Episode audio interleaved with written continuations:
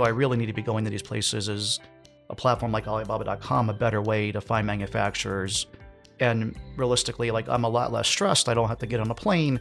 It saves me money, it saves me time. It's realistically way more efficient. Alibaba.com Sourcing Insights is the official podcast from the Alibaba.com team.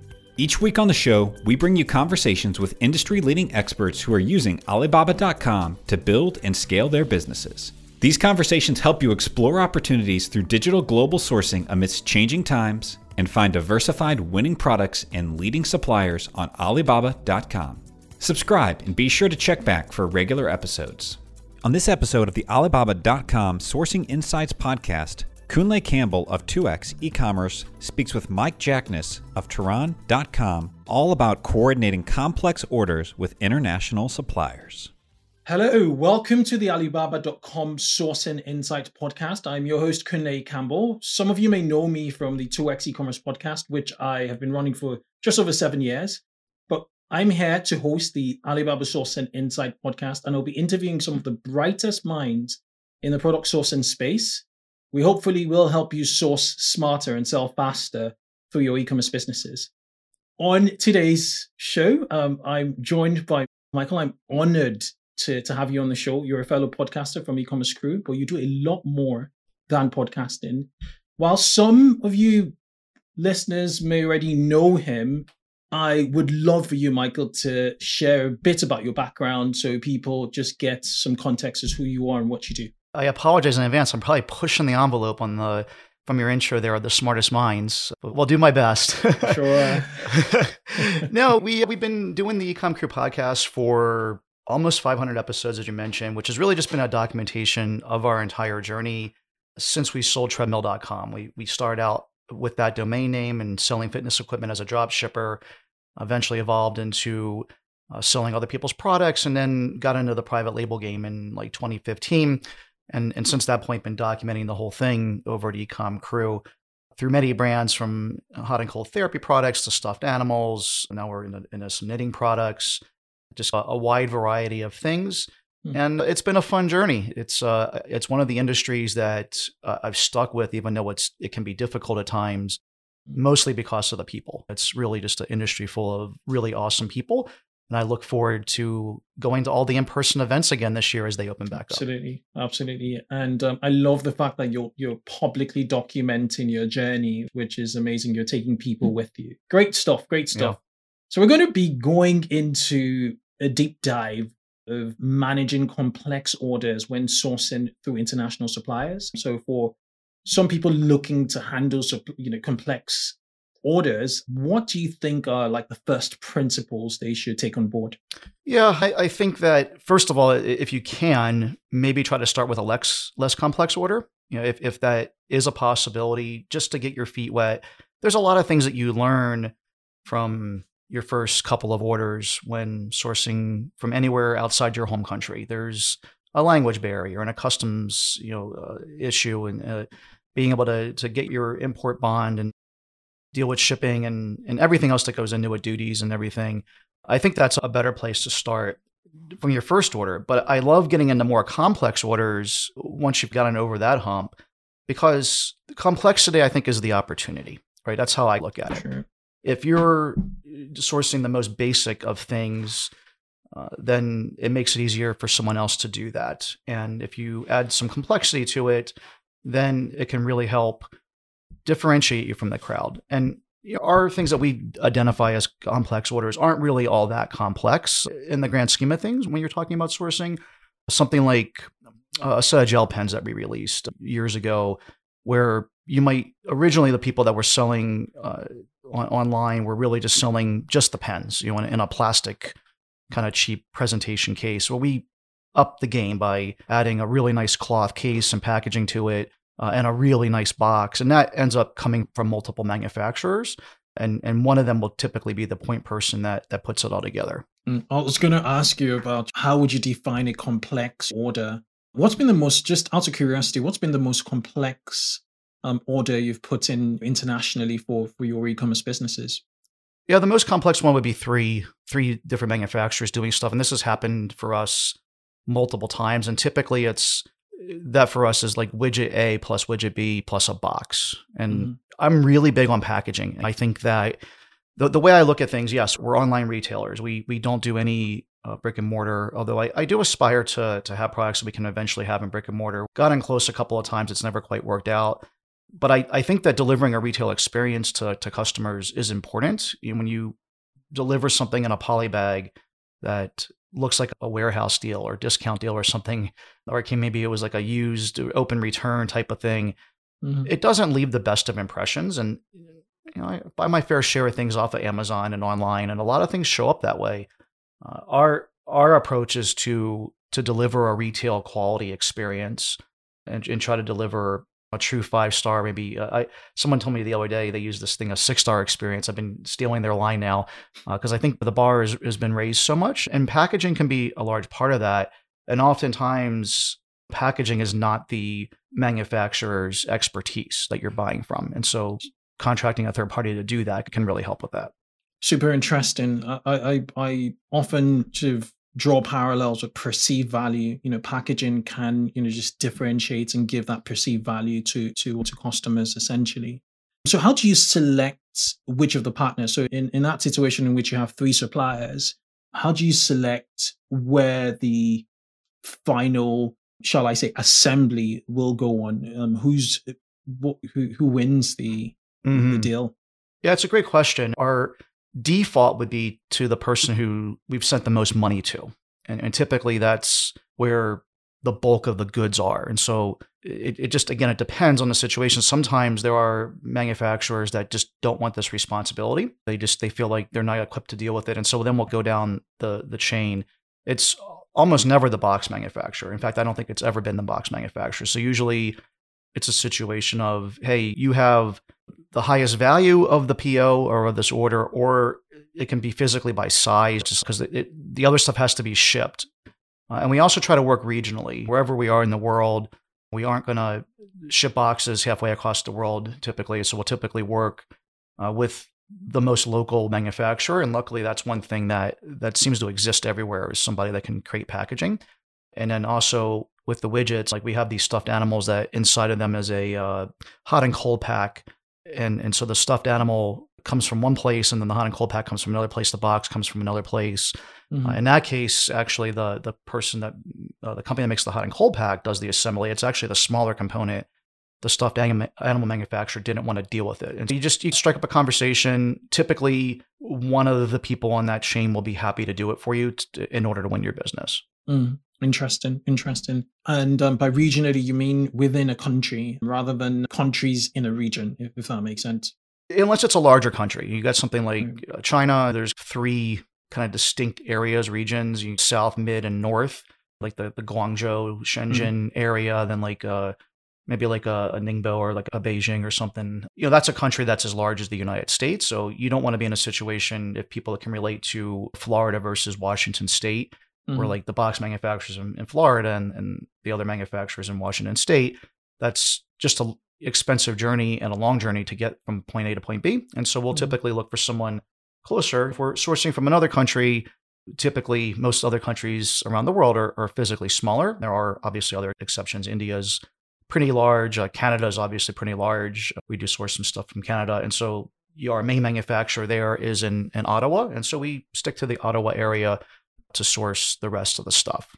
Makes perfect sense. Makes perfect sense. And it also reduces your carbon footprint and just reduce increases yeah. efficiency. Exactly. Yep. Right. So some of the listeners to, to this podcast are starting out their journey in in sourcing and they're hitting brick walls in regards to like communication because where the world is global, we're global. It's the internet has brought us small to a small, made the world smaller, but there's still communication, you know, issues. So how do you what tips do you have um, for improving communication, particularly in international trade? I'm from the United States. I know you're from Mm. the UK. I think the default way for us to work is to want to get on the telephone when before placing a large order and, and communicate with someone and get some level of comfort. In my personal life, I'm, I'm very much a text message guy. If if my phone rings, I'm like, why are you calling me? just what, what, what is wrong? I have a couple friends that just, they always want to call. Leave me the hell alone. Just text me. You could have texted me this. If you're calling to tell me you're coming over, just text me. I'm coming over. But when you're placing a $50,000 order, you want to get a little bit, the default is I want to get a little bit more level of comfort. Mhm. Um, but in a lot of places in the world, they're reluctant to get on the phone because a lot of times, and this is really interesting to me as someone who's traveled the world, English is not their first language. And even though they might speak perfectly fine English, they're embarrassed by their English skills. It, it blows me away when I travel the world. They're like, I'm so sorry for my English. You speak better English than a lot of people back home. It's it's amazing, but that's just their mindset. And so I think it's important. You don't want to make someone uncomfortable, right? Like just for the fact of making them uncomfortable. And so they they typically would prefer to have it in writing. And the only thing great things about the Alibaba.com platform is you can communicate right in there with manufacturers. Mhm. And again, even though your tendency is to want to get on the phone or want to have a Skype call, uh, it really isn't necessary. You can, and and the other thing that's really good about putting it in writing is it's in writing, and so there isn't. Well, you said on the telephone X Y Z, it's in writing. You can refer back to it. So no, you said that you were going to do this. Mhm. Other ways of communicating can be if you're working with someone outside of Alibaba.com, can be through email or through WeChat if it's in, in Asia. I find that works best unless you're sourcing from a true English as a first language country, Mhm. which in the sourcing world is limited. It typically works best to, to move communication to a platform like Alibaba.com and, and, and then have a record of it there. While having in person visits may be the best way to meet suppliers and understand their capabilities, such travel may not always be practical or even possible. By using Alibaba.com virtual reality showroom tool, you can get an immersive and interactive experience like you are there on site and obtain a wealth of information about sellers' professional capabilities to help you with your sourcing decisions. Learn more about the virtual reality showroom tool and other great tips at buyer.alibaba.com. At what point do you think you start to meet them in person? Would you do it in the first order or would you let a few hundred thousand dollars pass, exchange hmm. hands first? It's funny that you asked this question, and I'm smiling if you're watching on video because my thought process on this has changed quite a bit over the years. When I first got started, and, and the very first things I sourced were through Alibaba.com, but just such a great platform to to find a huge breadth of manufacturers all over the world. The the MOQs can be really quite reasonable. They're used to dealing with people like myself at that stage. Just it, it saved plane flights and a lot of other expenses. Mm. But I'm also like a relationships guy, and so as we started importing hundreds of thousands and then millions of dollars a year worth of stuff, my tendency was to go want to be on a plane and go visit them. And even though we couldn't communicate directly because I don't speak a lot of these other languages, through either a translator or some other method, at least you're having a meal with them or seeing things in person. And it was something that I was like really fond of. I felt like it really helped strengthen relationships. COVID has changed everything. Now you're at a point where it's really difficult to travel internationally. I've traveled internationally once since January of, of 2020, and it was a nightmare. It was for vacation, and just the vaccine requirements and quarantine requirements and testing requirements can be a little bit stressful because you feel like you're playing COVID roulette. It's like when you land and you take your test, are you going to get to go to where you were planning on going, or do you get to go behind door uh-huh. number three to quarantine hell? it's a different world. And again, platforms like Alibaba.com, I think, have, in my world, made a a resurgence because I just don't feel comfortable physically going to these places any longer. And mm-hmm. I also have a business to run. And just, I think a lot of people have shifted their mindset when it comes to like remote work and other things. I've reassessed my feelings on do I really need to be going to these places? Is a platform like Alibaba.com a better way to find manufacturers? And realistically, like I'm a lot less stressed. I don't have to get on a plane. It saves me money, it saves me time. It's realistically way more efficient.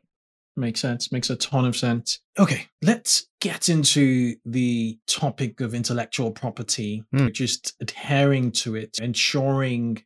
So, what measures do you put in place to to ensure that your unique designs? I'm, I'm quite sure you put together CAD designs, custom designs, you get to prototyped. How do you prevent theft, intellectual property theft, essentially, and copycats, particularly when there's been a production role and it's all in trust with with that particular partner. Yeah. This is a tough one because unless you have a patent or actual defensible intellectual property, it can be difficult. And even if you have a patent, it can still be very difficult because small changes to a product can arguably make it so you're not violating the patent any longer. Mhm. Uh, so what we do, we do a few things. First of all, whenever we open a mold, we make sure that our name's in it. That's one of the safest things you can do. Is just your brand name, your trademark is in physically in the mold. The manufacturer can't behind the scenes be making the products for someone else, even though they'll tell you, "I'll never do that." You can really ensure that they aren't doing it by making sure that your your brand name is stamped in, in every mold. There, there are some other things you can do within some countries to help protect yourself. But the thing that I've really realized is that uh, whatever you design, whatever you do, there's only so much runway before it really starts to get knocked off. You might, our gel pens is probably the best example of this in our catalog, where we designed a brand new uh, idea. It was something that no one had done before. Again, I was talking about before with the case and the gel pens and a set of refills and the way that it was packaged. And it just was like a really amazing product that we were importing uh, a container a month of. It was selling that well. And it's only a matter of time before people start to notice this. And the first copycats we actually sued, but eventually people got smart enough where they were copying in a way that we couldn't really attack them any longer or stop them. I shouldn't say attack them. We, we just couldn't stop them any longer. And so the first lawsuits were around copyright. We had put our brand name and our our color name. It was an original color palette, like on every single pen, and someone was using the same palette. They weren't. They were just like, oh, mm-hmm. just we'll find the same manufacturer and we'll have them make the same thing. They they shouldn't have done that, but they did. Um, and we were able to stop them because copyright and trademark law in the, in the United States is pretty solid. And in the case of this, we we submitted a case to, to Amazon and they shut them down within minutes. It was actually quite wonderful that they actually did something like that. But eventually, the competitors got smart and used a different color palette and didn't have our name on them. And it was similar, but not the same. And eventually, it was a race to the bottom. And so, you my my thing to this is you always have to be innovating. You always have to be launching new products. You can only defend yourself for so long. If you get complacent because you have one winner and think that's going to be your gravy train for the rest of your life, in this business, I think you're sorely mistaken. Yeah. Uh, there's really only so much you can do. Yeah, absolutely. Absolutely. I, I, I do agree. There's that window of opportunity to really spur growth and get that market share. And after that, it's, it's just left to to, to, to, to, to the market really to mm-hmm. copycat. Okay, so another sort of aspect of, of sourcing is managing supplier relationships. What key, again, first principles would you give listeners on on on, on just ensuring that they nurture these potentially long-term relationships with suppliers. Yeah it's important to to constantly be communicating with them. Every time you place an order think you try to get to the highest level person you can. Thank them for, for the order for the business. They should be thanking you it seems but you want to make sure that's the other way around just as much. Mm-hmm. and these are also opportunities to discuss future business, other products they might have. But also, one of the things I'd like to talk about at these types of junctures is, is better terms. So, if you have a good relationship with your supplier and you're now on your third, fourth, fifth order, it can be a really great time to start discussing uh, better payment terms. And, mm. and better payment terms can be the difference between a, a make and break e commerce business. It's a very capital intensive business. And I know some people who have terms with their factories that they've been working with for years now that are paying like 60 days post delivery, hmm. uh, 100%. They put nothing down. It's just they have a really great relationship. But even getting like the typical relationship is 30% deposit, 70% at delivery, saying, hey, look, can I do 20% down this time? 70% delivery, 10% when it hits the dock in, in LA. Uh, or, or New York or whatever it might be, and just slowly inch your way towards better payment terms. And, and typically they'll work with you, especially if your business is growing. And if you frame it in a way of, listen, my business could be 10x with you if I have better payment terms. I'm hampered or limited by cash. If you can help me solve that problem with better payment terms, then I can give you more business. And typically, mm-hmm. that will open their eyes and they'll slowly work towards meeting you uh, where you need to be. Absolutely. Really looking at your inventory turnover times, your cash conversion cycle, and these little bits of detail in terms of your terms lead to, to a much more efficient business, essentially. So, so great stuff, great stuff there. I was going to talk about what what did the pandemic sort of from a sourcing standpoint what's the impact of the pandemic to, to all that you do from a sourcing standpoint oh man if you're putting a, a dagger between my like second and third rib here it's been difficult it really has it's it, has been the longest couple years of my business Mm. career. It just I like to win and I like some type of predictability, and it's been neither of those things. It's one of our largest manufacturers is in Wuhan, China, and so that was a struggle because it was the first place to be shut down and it was shut down the longest. Shipping containers all around the world are morbidly late. They're the ports in the United States where we're importing to are backed up beyond belief. And Hmm. so the you've already spent the money. Your money's sitting on the water. You can't make money because it's not in the in your warehouse. You have to pay extra fees for it to sit on the lot at the port, which is one of the things that cracks me up the most about this type of business. I mean, I wish I could do this to my customers. We're like, sorry, that's late. I'm going to just charge you more to make up for it. It's it's really quite amazing that this phenomenon exists uh, when bringing in containers, but yet it does. And so it and then on the Amazon side, it's been tough because they also we, we saw a lot on Amazon, and so things have gotten better now. But like through the height of the pandemic, when they just didn't have enough workers, or, or they couldn't have enough workers in closed spaces, containers were taking longer to get offloaded on their lot. I mean, let's say they had four people unloading a container in like 30 minutes before, like they just would go in there and boom, the thing would be just like empty like uh, like wildfire. Uh, now maybe you can only have one person in there. Now it takes four hours because uh, it's just much less efficient. You know, that was backing up Amazon's lots. Same thing with their warehouse. I think that their warehousing uh, was backed up because there just wasn't enough manpower to to fetch all the items. And yeah, it's been really difficult. Things seem to be getting better right now, but I'm hoping that this is not like we're in the eye of the hurricane, and actually that the hurricane has passed. But it's it, it has been difficult, and it's really tried my patience to say the least over the last couple of years. Oh my, oh my. And then shipping times, sh- shipping costs, are, are they going down now or are they still at, at an all time high? Yeah, the last container that we brought in was 23 grand. So that's the most we've ever paid was the most recent container as of recording this. And we're recording this in, in early March. I am very hopeful. I have been hearing prices drop. I've just been out of curiosity asking my freight forwarders what is the current rate, and I'm getting much lower numbers, like almost half, which is very exciting. Unfortunately, we have several containers that we paid $18,000 or more in our warehouses. And so that cost is now uh, baked into our future cogs for the things that we sell over the next couple of months, which is Mhm. going to make our profitability look pretty awful. But hopefully that does revert back to the mean. If it Yeah. doesn't, it's just going to push inflation even higher. It's already a problem. We're already Yeah. in the highest inflation of my adult lifetime. I do remember being a kid in the 80s and hearing that word bounce around a little bit, but Mhm. I think it's even worse than then. Uh, and I don't know that we've really seen the full extent of it yet.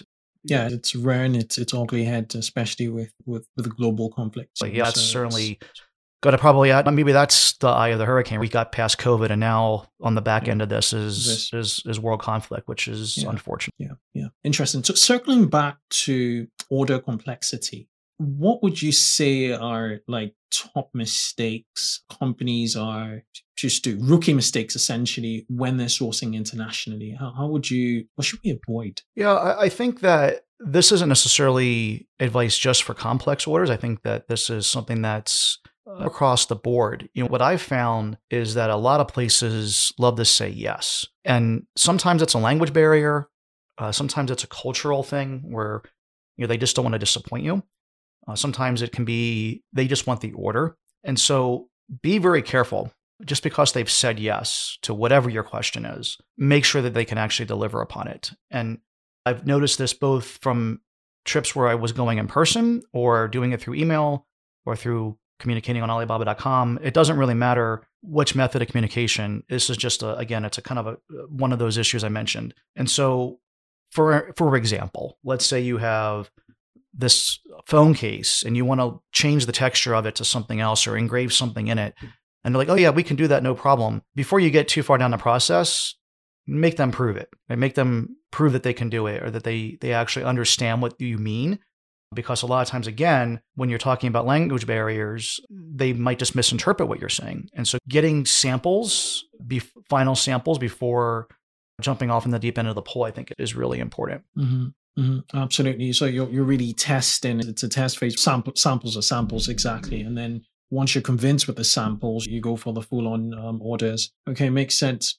You you just mentioned the big downside of all that's happened from an inflationary standpoint in the market, the downside of the markets is inflation and you don't see it abating. Are there any opportunities, particularly sourcing opportunities from all that has transpired in essentially the supply chain breakdown that you could speak to? Yeah, I don't know that this is something I'm an expert in. For us, it's just been painful. I, I, can think of some opportunities. I can think of sourcing from other places in the world where maybe labor rates are cheaper. Maybe there's been less currency devaluation to the dollar or your home currency. Places that you just haven't haven't had to raise their their prices as much. But for us, we haven't really had the opportunity to explore those options because mm. we're in this weird size where we can't quite do that yet. It's, we're big enough to be bringing in containers of stuff and be selling a million dollars of stuff, but we're not quite at a point where we've had the resources to go explore those other opportunities and mm. been busy with other parts of our business through all of this as well, because we've had our own challenges with manpower and, and things of that. So, yeah, probably one thing that I'm not as up on in terms of how to deal with inflation you know, in the global context and, and sourcing uh, and how to take it and make it an opportunity. The only thing that we've been able to do on our end that I can tell you that really isn't applicable to this, but I'll, I'll mention it anyway, uh, is we have been able to raise our prices quite a bit more than I thought we would. And so one of the things that's been a big surprise for me is that price elasticity is a lot better than I thought. I've, I was very worried about raising prices on anything, especially on competitive marketplaces like Amazon. Nobody wants to be the first one to do it. And I feel like we were one of the first to finally just fall on our sword and go do it because we really had no choice. It was like at a point where we had no other choice. So did you do it first um, in, in relation to competition or um, we did? What, what was it? What did we they did. follow through? Not really. It's been interesting. You know, one of the things that I've I've noticed is that like, and I've read some studies about this as well. Like, people will sometimes just buy the more expensive product. They they yeah. think it's better. It's really fascinating in terms of that. And also, to make this amount of money, you just you can sell fewer units. And so my partner Dave, that I do the Ecom Crew podcast with, has this great saying that uh, revenue is vanity and profit is sanity, and it's so applicable here because you might mm-hmm. sell less in terms of dollar volume, but make yeah. more money because your price is higher. Yeah, so we were, you know, really the first ones and and really all of our spaces to to raise our prices, especially to the extreme that we did. Yeah. But it I was like, we got to get back to the same level of profitability that we were in before all this started happening. Like running mm-hmm. at almost 0% profit is not what I'm in business to do. I might as well just mm-hmm. go lay on a beach somewhere. And so we, like, we had no choice. And, and the results have been pretty fascinating to in a very positive way for us. Yeah. Yeah. The, the, the other nuance is presentation and perceived value, both on a product listing standpoint yeah. and then on your packaging. And when you know all that just comes together, then you get away with the premium, despite the the products being almost identical. Exactly, so, and I, I, mentioned that earlier, and and that mm-hmm. really, I mean, I, I, I don't want, I, I was oversimplifying it, but that it's a good point you brought up, and that really is, I think, the reason why we can get away with it more than just okay, somebody's willing to pay a higher price. They, it's a better. I am. It is my listing, and so like I have bias, but I do think that we do a better job than most people uh, that are in our spaces, and we work really mm-hmm. hard to produce great quality listings. And you know, I'm not ragging on other people. There's certainly lots of other people out there that that do a really good job with their listings as well. But mm-hmm. the reality is that the vast majority of people don't, and so we try to be in that upper bracket of that particular part. Mm-hmm. Makes sense. Do you think digital global sourcing is a key solution to to to just to to to this supply chain disruption? Where do you see digital global sourcing playing a part to to, to just easing this pain? Yeah, I, I, the answer to the question is absolutely. Again, we were talking a little bit earlier in terms of resources, time, cost, everything traveling all over the world for sourcing, having a platform like Alibaba.com that brings it all together and allows you to find people all over the world from your living room or your office or your basement or whatever it might be that you're working from these days, I think is is incredibly important. And if there's any one lesson that that I've learned is that relying heavily on one country to source from uh, is not a great idea. Uh, just like it's not a great idea to rely on one platform to sell on, although we're in that bucket too.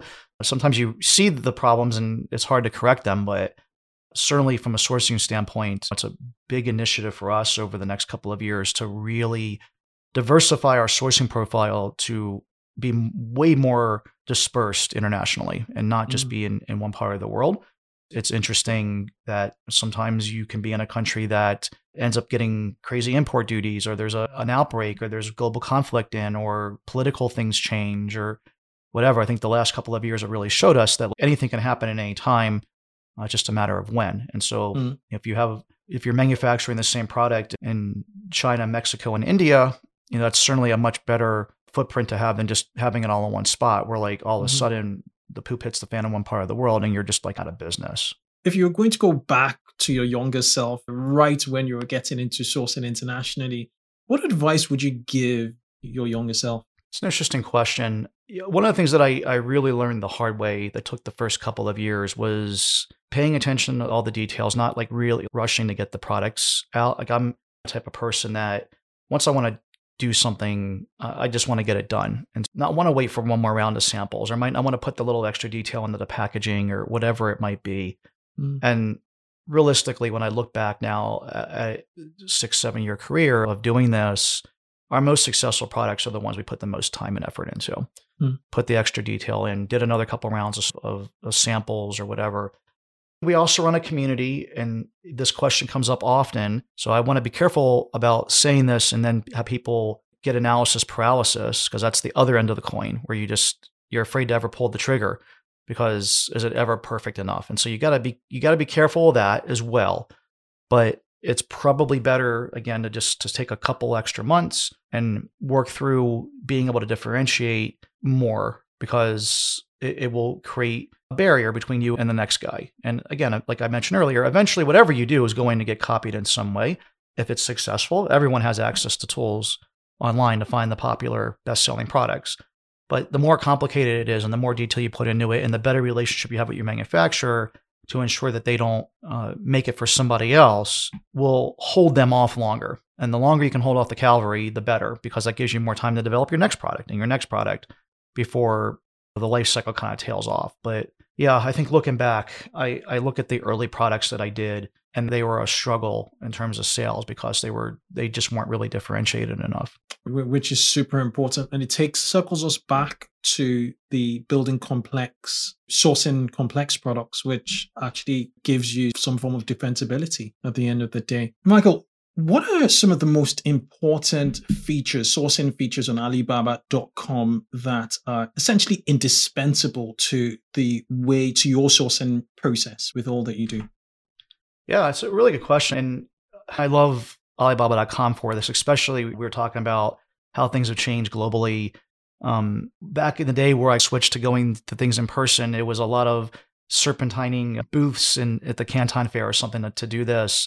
And now you can do all this online virtually in a matter of minutes and, and not have to travel halfway across the world. So some of the things that come right to top of mind is just the fact that they have verified suppliers, which takes out the the supplier roulette in my mind, where at least I know that someone else has independently vetted these people.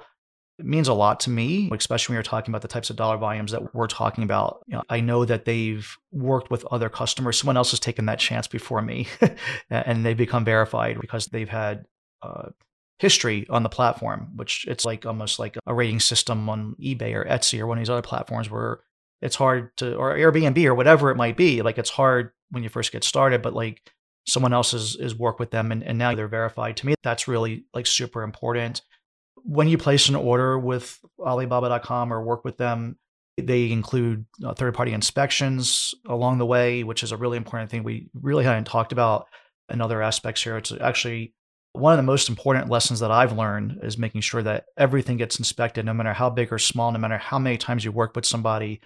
It's super important to to get third party inspections done. If you don't, you're guaranteed sooner than later to end up with a box of pinball parts that that are that you can't really sell when you've ordered like a boating gear or something. It's it's just only a matter of time. And so it really helps protect you, helps you solve a problem before it's way too late. And so that's a, a great feature. One of my favorite things recently is just like their re- request for quote system. You know, we're launching a new brand right now, and so we are trying to pretty rapidly uh, roll out a bunch of new products and being able to uh, request a quote for a particular widget you you, you know upload your the, the, specifications and things that you want and you'll get a quote from a bunch of different people all at once and be able to to do the shotgun method of sourcing rather than the one at a time. You know, that's actually another really I, I know I keep on coming up with more things as I'm talking about this, but one of the things that I learned also along the way is this one at a time thing, which is I think that's the way that that I was always raised, right? It's, you're working with somebody, you want to give them a chance. It's disrespectful to be talking to someone else about the same thing at the same time in a lot of ways. But uh, if you take that strategy into sourcing internationally, you're going to lose because you're going to chew up a bunch of time, and time's your biggest commodity. It isn't actually the money; it's the time. So with their RFQ feature, you can get up to 10 suppliers giving you quotes all at once. And it isn't disrespectful. It's disrespectful to yourself not to do it this way because, again, time. And so you'll get to get pricing from multiple people at one time and evaluate multiple factories at one time and, and make the best decision for yourself rather than daisy chaining this uh, along and wasting much time. Another great thing is, uh, again, you can source globally. Uh, and so having the whole world at your fingertips and being able to explore other geographical regions other than the one you might have uh, originally thought or originally been working in uh, is really important. And the last one is the VR showroom. Being able to like virtually look at stuff uh, online is an incredibly awesome feature to me. And there's probably some others that I didn't think of, but those are the ones off the top of my head that I think are, are the most important. I love this conversation. We would love to have you back again. Yeah. For people who want to find out more about you, Ecom Crew is it ecom ecommercecrew.com? Ecom, ecom crew, E C O M C R E W. Yeah, ecomcrew.com, ecom crew on iTunes, on all the social medias. Um, yeah, come check it out. We've been talking about e-commerce for six years or whatever it is now, almost 500 episodes, and love to have uh, people check it out. A pleasure having you on the Alibaba.com Sourcing Insights podcast. Cheers. Thanks, my friend. Alibaba.com Sourcing Insights is the official podcast from the Alibaba.com team. Each week on the show, we bring you conversations with industry leading experts who are using Alibaba.com to build and scale their businesses. These conversations help you explore opportunities through digital global sourcing amidst changing times and find diversified winning products and leading suppliers on Alibaba.com. Subscribe and be sure to check back for regular episodes.